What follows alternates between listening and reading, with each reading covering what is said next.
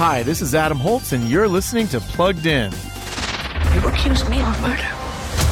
He accuses everyone of murder. It is a problem, I admit. The new movie Death on the Nile, now playing in theaters, brings Agatha Christie's tale of a murder most foul to life. Or maybe I should say, death.